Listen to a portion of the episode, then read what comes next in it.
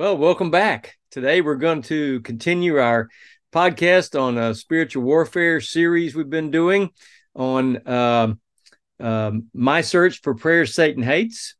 Uh, there's also a free downloadable PDF transcript of this podcast available on our website at active-faith.org under the resources tab. Um, Daniel 10. Today we're going to talk about Daniel 10. Pretty interesting stuff. This is a peek from scripture into the unseen realm, uh, a, a, bigger peek than maybe any other place in scripture. Uh, Daniel 10, 12, and 13, NLT says, Don't be afraid, Daniel. Since the first day you began to pray for understanding and to humble yourself before your God, your request has been heard in heaven. I have come in answer to your prayer.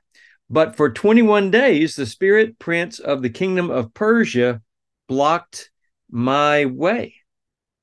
Daniel 10, 12 to 13. Now, it's easy to read through this chapter quickly and miss what's really going on here. The first few times I read it, that's exactly what happened. I, I missed it. But one day, a few phrases uh, caught my eye, and I referred to some commentaries, looked it up, and um, the, the their uh, enlightened opinions and the commentaries I looked closer at and prayed for open eyes to see the truth here about what's being revealed and it, and it came to life in my mind. This story came to life. I hope these thoughts bless your life today like it did mine.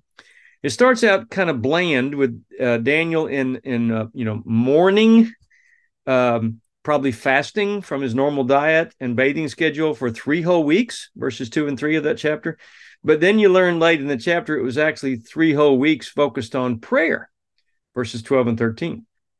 So the next thing you know, Daniel's down by the river uh, and sees a frightening, blood curdling, terrifying vision. Now, scripture doesn't really indicate exactly what the vision shows him, but several phrases about Daniel's response to it indicate it must have been very scary. The angel messenger is in the middle of a battle between angels loyal to God and then demonic forces. This battle is going on in the unseen for 21 days. Daniel is continuing to pray for answers from God, and this angel is trying to bring the answers, but this other evil demonic spirit prince stationed right there in Persia, where Daniel is living, is blocking the way, keeping God's messenger from getting through to Daniel. Then Michael, uh, possibly Michael showing up with additional troops, arrives to help with the con uh, uh, the contest going on, so that the angel charged with the message for Daniel can get away and get it to Daniel. So the spirit prince of Persia was keeping God's angelic warrior from his task. Very interesting. This goes on for 21 days, and they're doing battle in the entire time until Michael shows up with some reinforcements. Then the messenger angel is able to simply step away from the battle and get to Daniel. When he arrives, Daniel sees this angel messenger, and what does he do? He faints and he falls face down on the ground. Now, if you saw one, uh, a, a, a, mighty angel like this, it would probably overwhelm you too. Now, it goes on. There was a man in white linen at least it looked like a man in verse 5 i'll use air quotes a man in white linen we later learn it's an angel he had a belt made of pure gold on his waist verse 5 his body looked like precious metal verse 6 his face flashed like lightning verse 6 his eyes were like flaming torches verse 6 his arms and legs looked like polished bronze verse 6. His voice was overwhelmingly loud and mighty, like the voice of a multitude of men coming out of one man's mouth, verse 6. And so Daniel faints. He heard the voice, he saw the mighty angel, and perhaps he saw part of the battle going on in the background when the curtain to the unseen realm was was letting him through. Maybe even saw Michael the archangel with his high authority there. His body couldn't take it. He couldn't handle it. He literally blacked out and fell on his face. The angel messenger was powerfully strong He lifted Daniel up after he fainted, verse 9 and 10. He first puts him on his hands and knees and tries to help steady him. Now, remember, uh, Daniel's not a, a meek little weakling.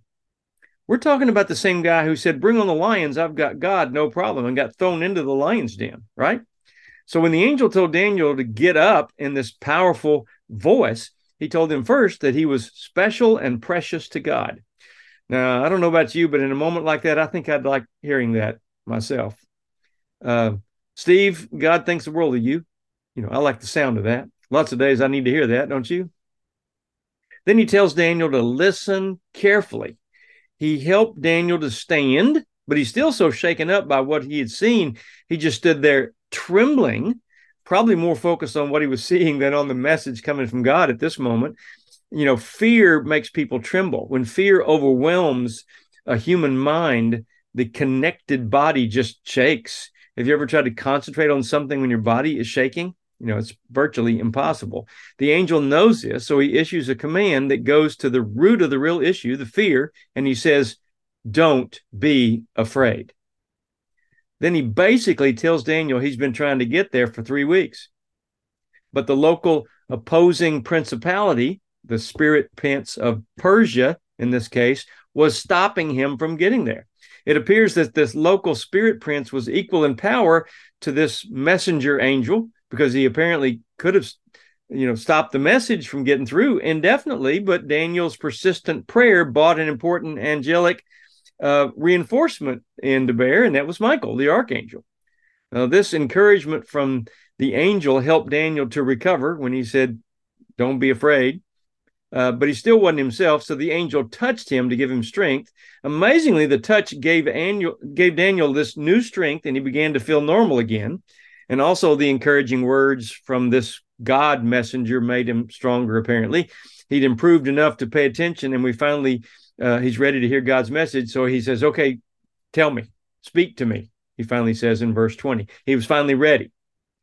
Then the angel uh, gave Daniel his itinerary I find that also very fascinating. He said that after he finished delivering Daniel's message, which is what he's here for, he had to go back to the fight, presumably relieving Michael so he could go back to whatever he was doing and wherever he came from. He also knew that the battle uh, uh, with the spirit prince of Persia was going to ultimately end, and there was going to be another battle after that with a different spirit prince. Who? The spirit prince of Greece. Now, at that time, Persia ruled the known world. So, guess who conquered the Persians? The Greeks. Verse 21. So, the angel knew at least some things about the future and the enemies they would be facing. So, Daniel just faithfully kept praying until his answer came. Uh, Psalm 65 2 NLT says, For you answer our prayers. All of us must come to you.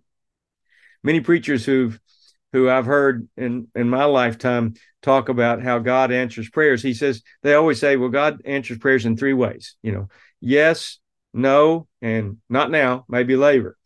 But um, what we need to realize is that this chapter gives a new answer to prayer that no one talks about. The answer's on its way. It's being delayed by evil forces. So keep praying. Lord, help me be persistent with my prayers until you fulfill the request, or as you did Paul, until you tell me to stop asking for that. In Jesus' name. So, in light of today's thoughts, let me suggest part of your personal battle plan might be to consider the following two discussion thoughts. Number one, read Daniel 10 out loud in the New Century Version or the New Living Version or the Amplified Version of the Bible and let it soak in. Meditate on it, discuss it. And number two, discuss how these Bible insights change your perspective and change your personal prayer life and bring uh, life realities to the unseen realm that the Bible reveals here. Let it change your prayer and make your prayer life more effective. And let me remind you just to keep praying because prayer works. God loves you, and I love you. Have a great day.